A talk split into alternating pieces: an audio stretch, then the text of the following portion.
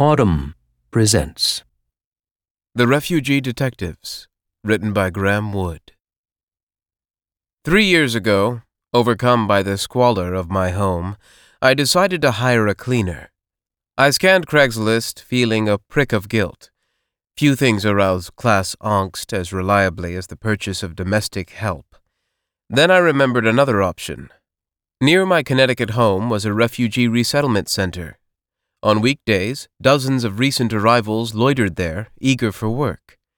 This seemed to offer a solution to both my squalor and my angst. To pay a Craigslist gig worker felt a little icky. To pay a refugee, well, that felt magnanimous, almost patriotic. I wrote to the resettlement center, which sent me a stack of resumes. Even the ones from Congolese herders were well formatted and in English, the result, surely, of polishing by the center's staff. The stories, I found, made propulsive reading, despite the outline form. I was tempted to request more resumes for the understated drama alone. Each was the timeline of a life interrupted in a distant, volatile land, and now picked up, improbably, in a snowy New England town. The other trait distinguishing these resumes was that nearly every one contained what I, as someone whose job often involves listening skeptically to people's stories, would call irregularities, little details that seemed odd, that begged for explanation. An Afghan with no formal education claimed to know a language not spoken in any country she had visited. An African doctor whose CV could have gotten him a job with the World Health Organization in a week was working a cash register in Bridgeport. Two refugees claimed to be from, respectively, Zambia and Tanzania, countries without war or persecution that could justify asylum. The refugees had almost certainly claimed different nationalities in their application for asylum. Another said she was from the Democratic Republic of the Congo, a major generator of refugees, but spoke languages that suggested origin in the now relatively safe country of Rwanda. It was as if the center had sent me a dozen jigsaw puzzles, all with either missing pieces or extra ones.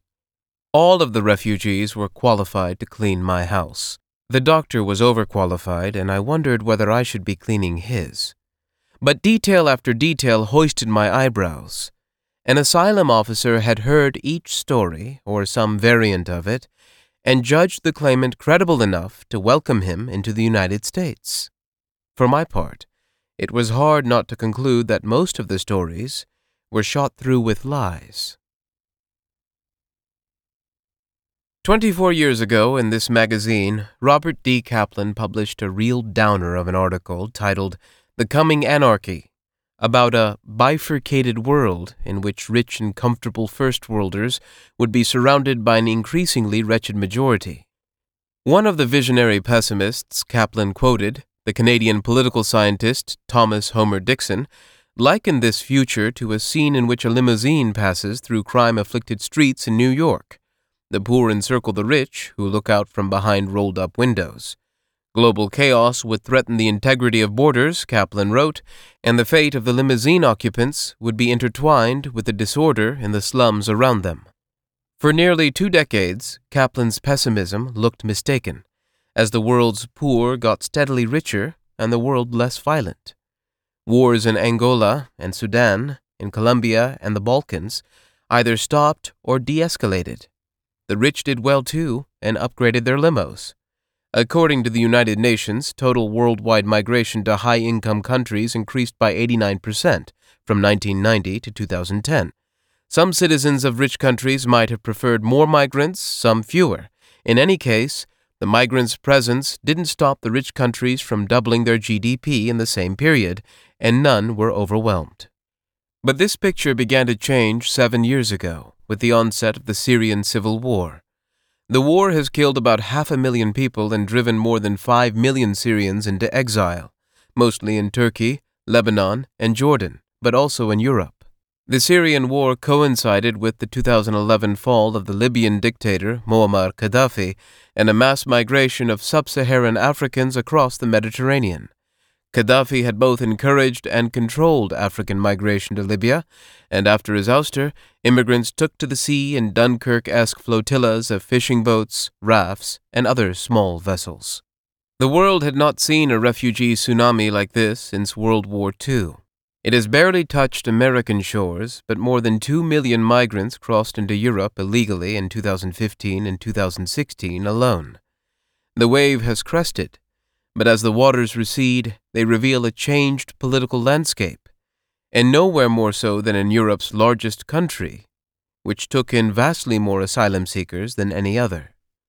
On January 19, 2017, Barack Obama's final phone call to a foreign leader as president was to German Chancellor Angela Merkel, a passing of the mantle of leader of the free world, it was said, on the grounds that the incoming occupant of the White House had declined it. But almost immediately, Merkel faced challenges to her leadership of Germany, let alone the world. Her Christian Democratic Union survived the country's federal elections last September, but its far right rival, Alternative for Germany, AFD, became the third largest party in the Bundestag. In the run up to the election, one of the AFD's leaders, an elfin 40 year old named Frauke Petry, publicly contemplated whether German border guards should shoot refugees caught sneaking in, and suggested Germany had let guilt over its Nazi past get in the way of good policy. Afterward, it took Merkel four months to form a government. The vote in the process weakened and diminished her. Europe has long understood that its borders cannot and should not be completely sealed. Many asylum seekers are fleeing death, and the obligation to save them is legal as well as moral. But neither can borders be abolished without the risk of abolishing the countries of Europe as distinct political and cultural units. At its peak, the inflow of refugees into Germany was so heavy that the government removed whole trains from civilian use in order to shuttle asylum seekers from one corner of the country to another. Yet, no matter how they are scattered, it is impossible to hide 1 million newcomers in a country of 83 million. I have visited Bamberg, a small city in Bavaria, many times over the past decade. It is known for its centuries old breweries and is so comically Teutonic that in hiking season one regularly sees men wearing lederhosen without irony. In 2016, to my astonishment, a Syrian shop with a sign in Arabic and a selection of Middle Eastern foods opened next to my two favorite breweries, one founded in 1536 and the other in 1649. For those like me who enjoy hummus with their lager, this development was serendipitous. For those worried about the erosion of German culture, it was evidence that the Muslim world, having failed to sack Vienna in 1683, is now coming back in a bum rush. Merkel said Germany could absorb the refugees, and her defenders emphasized the economic contribution they would eventually make. Wir schaffen das, she said in 2015. We can do it. But her critics worried that she didn't fathom the magnitude of the problems such an influx would cause, or worse, that she fathomed it and lied to avoid controversy. As the difficulties became more evident, the anti immigration right hung Wir schaffen das around her neck like a lead weight. Those same critics also noted that intermingled among the refugees were economic migrants surfing the tsunami opportunistically, and the right wing has relentlessly stressed the loose relationship many of the asylum seekers had with the truth. Certain circumstances, such as age, complicate deportation when an asylum seeker's claim is rejected. As a result, tales abound of Afghan children with full beards and mustaches. The blurring of the moral reasons for accommodating the inflow with the economic ones raised suspicions that German liberals, who favor more open borders, were pursuing an end run around the public's wishes. Seeing the crime that Merkel is committing, and how she is ignoring the opinion of the people, makes us fear for democracy, one brewery worker who claimed to have voted for Merkel's party in the past told Politico in 2016. These concerns have festered. The new migrants tend to be young and male, and therefore at times unruly, and the far right has stoked fear of swarthy men's lust for European women. But accompanying the xenophobia are worrisome facts. Two years after the peak of the influx, more than 80% of refugees were jobless, in a general population whose unemployment rate is 5.5%. Successful integration is not assured. Even formerly reliable members of the pro immigration left have begun to acknowledge the challenge. Boris Palmer, a member of the center left Green Party and the mayor of Tübingen, told me last fall that he was alarmed by the rise of the AFD.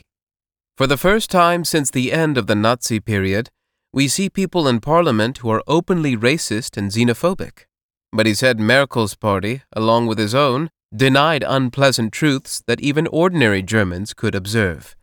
You can't convince people with untrue arguments, Palmer said. The simple reality is that people see which refugees are coming, and most of them are of little value to our labor market. The issues of economics and compassion, he said, should have been separated. Save the people who need saving, but don't tell me they're good for the labor market. Like many well intentioned falsehoods, that one backfired. Now we have the far right. Throughout his 25 years as a member, Palmer said the Green Party has always fought for refugee rights. But two years ago, I made my position on refugees public that there are certain realities, and fighting for refugees means facing those realities. He said the party now treats him as a heretic. In practice, Facing those realities means looking some asylum seekers in the eye and saying no, in a way that is humane and palatable to the left, but also public enough to assure conservatives that the government's policy will keep Germany German. Open the limo door wide enough to take aboard as many refugees as possible and slam it on the fingers of any fakers trying to take a refugee's place. That mandate, separating refugees who will be allowed to stay from economic migrants, many of whom will not, has launched a gigantic bureaucratic project, sure to offend everyone. Of the 2015 and 2016 asylum applicants whose fates the government has so far settled, roughly a third have been rejected. That number is bracing, and the process is continuing. Its failure would probably mean the end of a government, and with it the end of a liberal vision for Germany's future. The headquarters of Germany's Bundesamt für Migration und Flüchtlinge, or Federal Office of Migration and Refugees, known by its acronym BAMF, is an enormous echoing building in the city of Nuremberg. Prisoners of the Nazi regime put the final touches on the structures in the 1940s. BAMF is among the most politically sensitive bureaucracies in the German state today. The agency's workers told me they faced Procrustean criticism from right wingers who view them as refugee huggers, and, more rarely, from lefties who say they are bureaucratic cover for a mass deportation op. One side thinks we are bleeding hearts, and the other says we are fascists, a staffer told me. Picture Lady Liberty with a Birkenstock on one foot and a jackboot on the other. BAMF decides which of the millions of migrants who have washed into Germany will be permitted to stay. All asylum applicants are interviewed by the agency.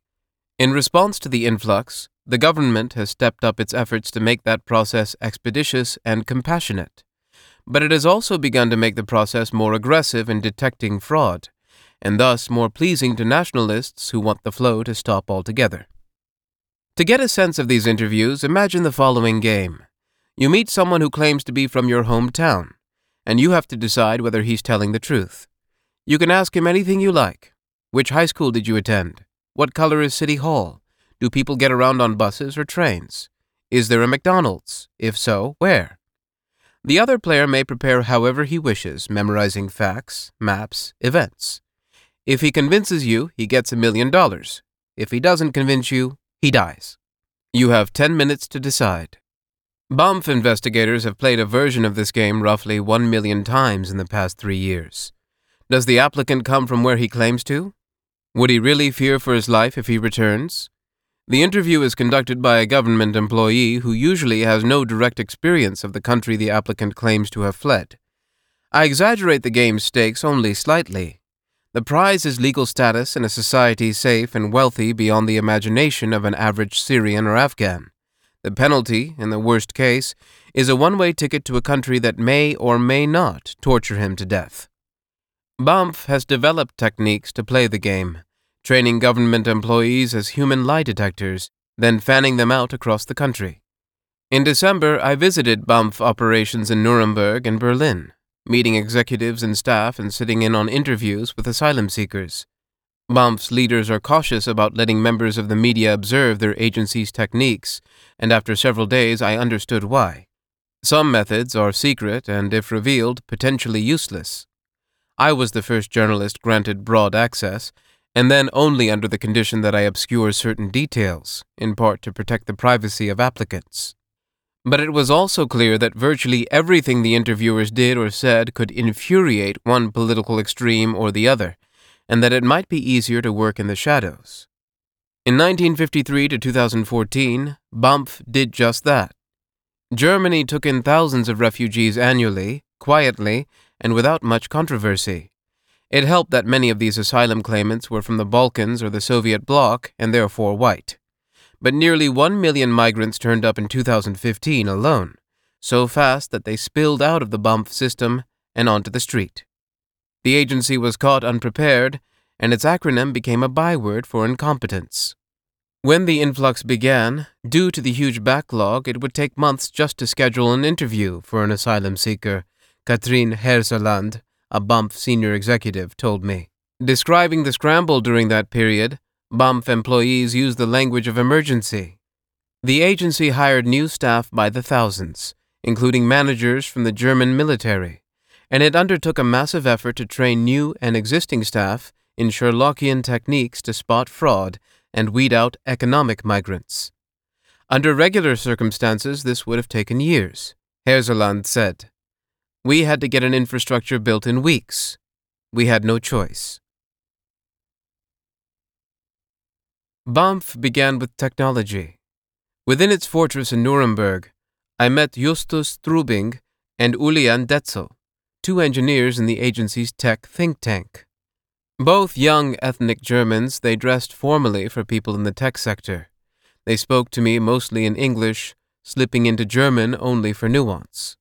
Perhaps the agency's largest challenge is an asylum seeker population whose members are, in many cases, actively thwarting efforts to identify them. In other cases, they tell the truth I am poor, I want to work, but they simply do not qualify as a refugee. We have seen people show up with fingerprints burned off with fire or acid, Detzel told me. Reasons range from justifiable to sinister. Some want a new identity to increase the distance between themselves and villains in their home country. Others are villains themselves and prefer not to face justice. By the height of the crisis, 60 to 80 percent of asylum seekers were arriving without a passport. Some had discovered that their passport constrained their story. You can't claim to be 16 if your passport says you are 28. Once this inconvenience became well known, passports began disappearing, except when they corroborated the bearer's claim. BAMF adopted workarounds. There are some identifiers that we just carry with us, Strubing said. The first is our face. BAMF's facial recognition software and the mammoth database from which it draws is by now godlike, one staffer said with reverence. I don't think I've ever seen it make an error. Think of all the times the government snaps your photo at the airport or the DMV, when you apply for a visa or get thrown in jail. If a man who shows up at the Austrian border has the same face, but not the same name, as a man who applied for a visa in Cairo five years ago, BAMF knows something is amiss. Already the system has detected numerous asylum seekers who tried to apply more than once, telling different stories of flight and persecution. BAMF officials declined to give a full list of the government departments against whose databases they compare photos, but it likely includes spy agencies and law enforcement. If you claim to be Eritrean, but are found to have been denied a visa when you applied as a Kenyan 10 years ago, your story is probably beyond salvage. Other BAMF tools yield less decisive evidence. What we are looking for is a Hinweis, Strubing said, a hint, a clue, to alert BAMF caseworkers to a dubious claim. Almost no single thing we discover will tell us for sure whether a person is lying, but we can gather these Hinweis, and they begin to tell us where to look. Most refugees carry a phone, and like the rest of us, they seldom go anywhere without it. When I visited BAMF's refugee centers, most of the people waiting to be interviewed were playing on their phone. Hanging on the wall of the think tank's lab was a black nylon bag stuffed with a whole Radio Shack's worth of cords. Here we have cables for every phone you have ever seen, Detzel said, fishing out a few bizarre looking ones he said were for phones available mostly in China. Every BAMF reception center for refugees now has a duplicate set. In cases where the claimant has no passport or other identity papers, BAMF can have her phone confiscated and download metadata, but not messages, to check her story. If she claims to have been in Turkey for the month of September, but the phone shows calls made from Yemen, the BAMF caseworker will ask her to explain. The highest grade cunning, though, involves tests that an applicant could fail without knowing he had failed. Occasionally, for instance, BAMF officers meet applicants who claim ignorance of languages that would give them away. A supposed Somali, say, whom they suspect of being Kenyan. The average German employed by BAMF would have no hope of tricking the applicant into admitting he knows a Kenyan language not spoken in Somalia. But here, too, technology has delivered. If a case officer suspects that a claimant is lying about his native language, she'll call a number on the office phone and ask the claimant to speak for two minutes. To demonstrate, Strubing handed me a drawing of a domestic scene, a typical kitchen from about 100 years ago, where a family was preparing for dinner, with instructions to speak into a handset and describe what I saw. I wondered what a Congolese herder would make of an antique German kitchen. The computer, which had been told nothing about me, returned this verdict 100% American English. So far, so accurate. I decided to try to fool it. I spoke into the phone again, but this time in an Egyptian Arabic. A German of Syrian descent was in the room, quietly laughing at my slang from the streets of Cairo. Suppose that a Syrian came to the United States and spent two minutes trying to describe a Civil War era painting using Ebonics. She recovered her composure and allowed afterward that my Arabic was comprehensible, reasonably grammatical, and Egyptian inflected. The computer was less impressed 72% unknown languages, 8.4% Vietnamese, 6.2% American English, 13.3% other languages slash dialects. Now it was my turn to laugh. Vietnamese? It had correctly sniffed me out as a speaker of American English, but apparently couldn't tell that I had been speaking Arabic.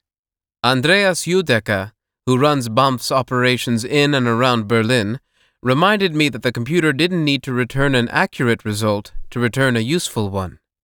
Investigators are merely looking for Hinweis, a loose thread to pull, an inconsistency that calls out for scrutiny. I speak not a word of Vietnamese, but the computer may have recognized that in trying to produce Egyptian sounds, I had occasionally overshot my mark and made sounds characteristic of neither American English nor Egyptian Arabic, but another language altogether. It knew something was up. We had a guy come in who said he was from Mosul, Iraq, Udeka told me. The human translator said his accent sounded funny, so the asylum seeker was sent to the phone. After the test, he waited outside while they examined the results. The report proposed that he was French Canadian, 46%, or maybe German. That combination suggested he might be a European trying to launder his identity after an extended stay in Iraq. A returned foreign fighter, perhaps. Udeka said BAMF had a procedure in place for just such a possibility. When we went out to get him, he said, they were ready. They had called a SWAT team. Udeka doesn't summon SWAT teams casually. In 2016, he was one of BAMF's emergency hires, on loan from career service in the German military. Now a colonel, he previously served five years in a security role with the United Nations. He is cagey about his military specialty, but in conversation he let slip that he had traveled in troubled foreign lands. This background is unusual for refugee work.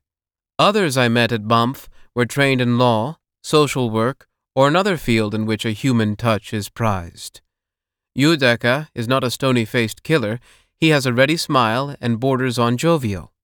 But when I suggested that hearing tales of misery for a living might leave a person emotionally drained, he smirked. The truth, he said, is that we are not that empathetic. He noted that BAMF provides counseling to employees traumatized by the stories they've heard, but there are benefits to being coldly rational and real costs when BAMF fails to root out imposters. If you acknowledge that reasonably or unreasonably countries will limit the number of places offered to refugees, it then follows that every faker has the potential to send a real refugee to his doom. BAMF had referred me to Udeka after I'd asked to meet its top detectives. As a regional director, Udeka does not conduct the interviews himself, but relishes meeting and observing asylum seekers and applying his expertise. He is canny, and one way his military training seems to have prepared him for his current job was by inculcating an instinct for adversarial situations. He works on a dynamic battlefield, and his enemies adapt. He and BAMF have to adapt faster. Udeka and another German officer now seconded to BAMF, a military historian named Bernhard Chiari, brought me to a Berlin refugee center's waiting room, a big holding pen resembling a DMV. Here, Udeka said, you could tell a lot just by observation. He stood back and guessed the applicant's ethnic and national origin Afghan Hazara, Syrian, Eritrean, he said, browsing the thin crowd. He cautioned that nationality might be guessable from a distance, but refugee status rarely is. You can't assume that a refugee is someone with physical scars, he told me. You can waterboard someone, and it will drive him mad, but he'll look just fine. And he reminded me that even when an applicant is caught in a lie, the assessment usually continues, some lies are irrelevant or prove nothing about whether the applicant fears persecution. Almost every Syrian has a good reason to want to hide his identity, if not his nationality, Udeka told me. The applicant might still have enemies in Syria, for instance, and might have some in Germany, too. Likewise, Udeka said, Eritreans facing persecution generally have no ID of any kind, and those who do have usually acquired fake papers only after fleeing. We know your passport isn't real. Having a fake Eritrean passport is a sign that you might really be from that country. But sometimes there are signs of a more fundamental deception, and Udeka scans crowds for them, like Dr. House eyeing a waiting room during clinic hours. Within minutes of an asylum seeker's arrival at a BAMF reception center, long before a complete interview is conducted, little details can be telling like the style of baggage they had chosen to lug from Syria. I once saw a whole family get off a bus, several girls with clean black hair. They had hard shell suitcases, he told me, a curious choice. When real refugees get off the buses, you can sometimes smell which ones have been on the West Balkans route for 40 days. He had lived through the stages of the crisis, new asylum seekers, with new strategies and new plans. In 2016, we started to see a wave of unaccompanied minors, he told me. It was because every clan chief in Afghanistan decided to send his son to Germany at once, as an anchor child. Opportunists, he said, have been nimble in their efforts to evade detection and make the best of their chances. If an Afghan asylum seeker notices that BAMF took special interest when he mentioned mistreatment by Afghan police, a claim that would help his case, other applicants will begin to arrive with stories of just such mistreatment at the ready, whether or not they are true. Word of what gets claimants in circulates, Udeka said, and, within about four days, news makes its way down the West Balkans route, forcing BAMF to react and adjust. Successful refugee stories are sometimes passed down verbatim. You are going to Germany, the land of paperwork, one refugee was warned by a trafficker. Get your story straight. One BAMF employee I spoke with in Berlin seemed fond of challenging these recycled stories. I will stop them after their first three words and tell them, I've heard this story. Let me tell you how it ends. What are you really doing here? I thought back to the stack of resumes at my house in Connecticut. What does a true story sound like? And how do you tell it from a false one? How do you distinguish a lie that matters from a lie that doesn't? The employee said he looks for a story that is plain, one that makes sense on its own and doesn't twist into a nest of elaborate narrative threads when he asks a straightforward question. You said you were first threatened by the Taliban in 2011. Why did you wait until 2015 to leave? But even some true stories might make no sense. A peculiar resume could just reflect the vagaries of life, and a lie might be told to save face, to claim education that an asylum seeker doesn't really have, say, or to hide the shame of rape, rather than to disguise identity. Some interactions simply baffle. Once, Udeka said, a record search revealed that an Iranian applicant had visited Germany dozens of times before. We asked him why he never applied for asylum. The man broke down. I'm a child pornographer, he admitted. One of my customers was found in Iran, and if I go back, they'll kill me. He wasn't a refugee, and we weren't going to be his way of saving his skin, Udeka told me with a shrug. But, he said, everyone has a right to apply. In Nuremberg, BAMF introduced me to a middle aged caseworker named Thorsten Wochtala, who now trains other investigators. He quickly brought up the word empathy too, but more earnestly than Udeka had. I am required to show professional empathy, Wochtala told me. Try to imagine the situation for these people when they meet me. All eyes are on them. To them, I am a judge. Sometimes they are shivering with fear. The interaction will change their life and the lives of their descendants. I give them tea. I look them in the eye with my full attention, even though I don't know what they are saying until the translator speaks. I don't type while they talk. But like Udeka, Wochtala has by now heard many true stories and many high stakes lies. You look for the details, he said. A real story is strange, and things happen that have no relevance to the question of refugee status. These details, paradoxically, make the story more credible. In a real story, days go by when nothing happens, he said. I sat in a cell and I watched a cockroach run back and forth from one corner to another. Imagine you meet a friend and he asks you about your vacation, Wochtala told me. The story will go like this First we did this, then we did that, then we did that. You'll forget things and have to go back. I made a mental note that Wochtala needed to work on his vacation storytelling. But a story devoid of detail, or where every step fills out the narrative, tends not to be a true one. Wochtala also listens for the generic. I was beaten is not how a person talks who was beaten. What were you beaten with? Does answering that question tax the applicant's memory? Getting asylum does not depend on what you were beaten with, so if you're fabricating a story of torture, you might not think to specify an instrument. But if you're the one getting your knee crushed with a tire iron, the fact that it's a tire iron and not a billy club will remain vivid in your mind. What is important is not what happened, but what you feel, Wochtala told me. A story without feeling is a story built from just facts and that is not how people experience life.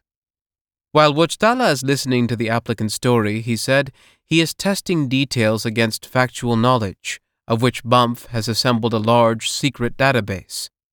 I observed one applicant who claimed to have gone to school in a particular neighborhood of Damascus. The interview, which was conducted by a friendly young woman, stayed casual, then took a sudden and decisive turn to the factual. What color uniform did you wear in school when you were 10? the caseworker asked. The applicant knew the correct answer and was ultimately granted refugee status.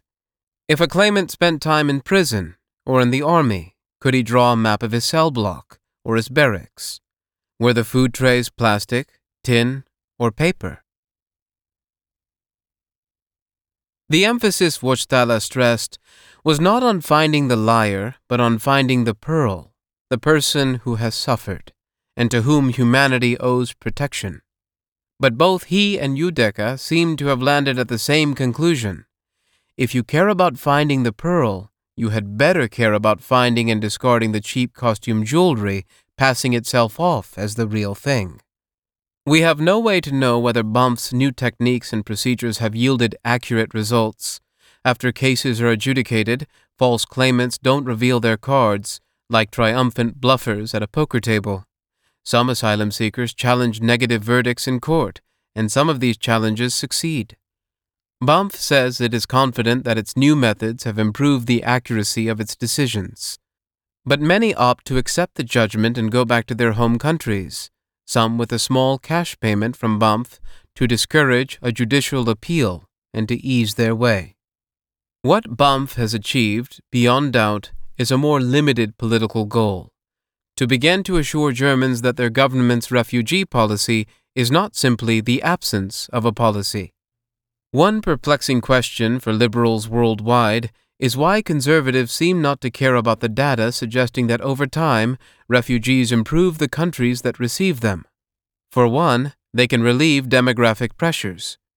Japan's population is aging, and because immigration remains low, the development of geriatric helper robots is a national concern. And refugees tend to be enterprising. Consider how much courage and determination it takes to put your two year old daughter on your back, grab your four year old son by the hand, and start walking toward Europe. James Stavridis, who was the Supreme Commander of NATO from 2009 to 2013, told me. I want that person on my team. A pessimistic answer is that some conservatives may want to preserve their ethnic or cultural dominance and are willing to beta test diaper changing robots rather than let people of a different race into their country. But many conservatives say they view refugees as a threat to order, not a threat to culture. The establishment of bureaucracies such as BAMF and the assurance that procedures, any procedures, are in place to vet immigrants may assuage this concern. Let a million refugees in. Just give me some confidence that they're going through a process. In her 2016 book, Strangers in Their Own Land An Ethnography of Conservative White Louisianans, the sociologist Arlie Russell Hochschild noted her subject's fury at line cutters, the immigrants, among others, who supposedly broke rules and didn't wait their turn for their shot at success. Ariela Schachter, a sociology professor at Washington University in St. Louis, has likewise found that native born white Americans view immigrants negatively if they think the immigrants are illegal, but also that a substantial amount of the animus vanishes if they discover that the same people have legal status in the United States. Some people who seem racist might just be extremely legalistic. For those convinced of the overwhelming moral and economic good of immigration, Confronting those who disagree can be frustrating. I share that frustration.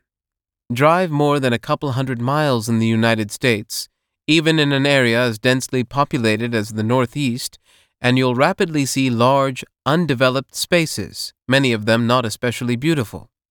They are reminders that most of America is still, strangely enough, empty. The establishments punctuating the emptiness, the roadside inns and gas stations, tend to be operated by immigrants. Many came from benighted places, countries of the shithole variety, where extreme poverty is common and a 3 a.m. shift at the front desk of a Motel 6 is worth risking your life for. The idea that America doesn't have room for more such people strikes me as ridiculous and sad. But these are the politics of our time. The quality of mercy is strained, and the strain from perceptions of illegal immigration has already wounded the United States. Voters have elected politicians, even deeply flawed ones, who purport to be bulwarks against anarchy at the border. BAMF's efforts to improve its refugee process, like Volkswagen engineers scheming to get better mercy mileage out of their democracy, are ones we should observe and perhaps emulate. Attitudes may improve toward refugees and other migrants if the process becomes credible and the public learns to trust it and not worry about being tricked. Wir schaffen das is a much more effective slogan when the thing we can supposedly do is a task of clearly limited size. Roughly a third of asylum seekers whose applications were rejected in Germany in 2015 have contested their rejection in court. Their cases, which swamped the courts in 2016 and 2017, are now yielding a wave of decisions and appeals, some sending immigrants home and some granting them a new home in Germany.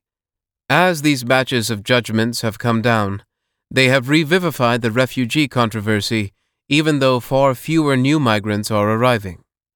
To have BAMF Gumshoe scrutinizing asylum claimants in this environment is an investment in faith in government institutions.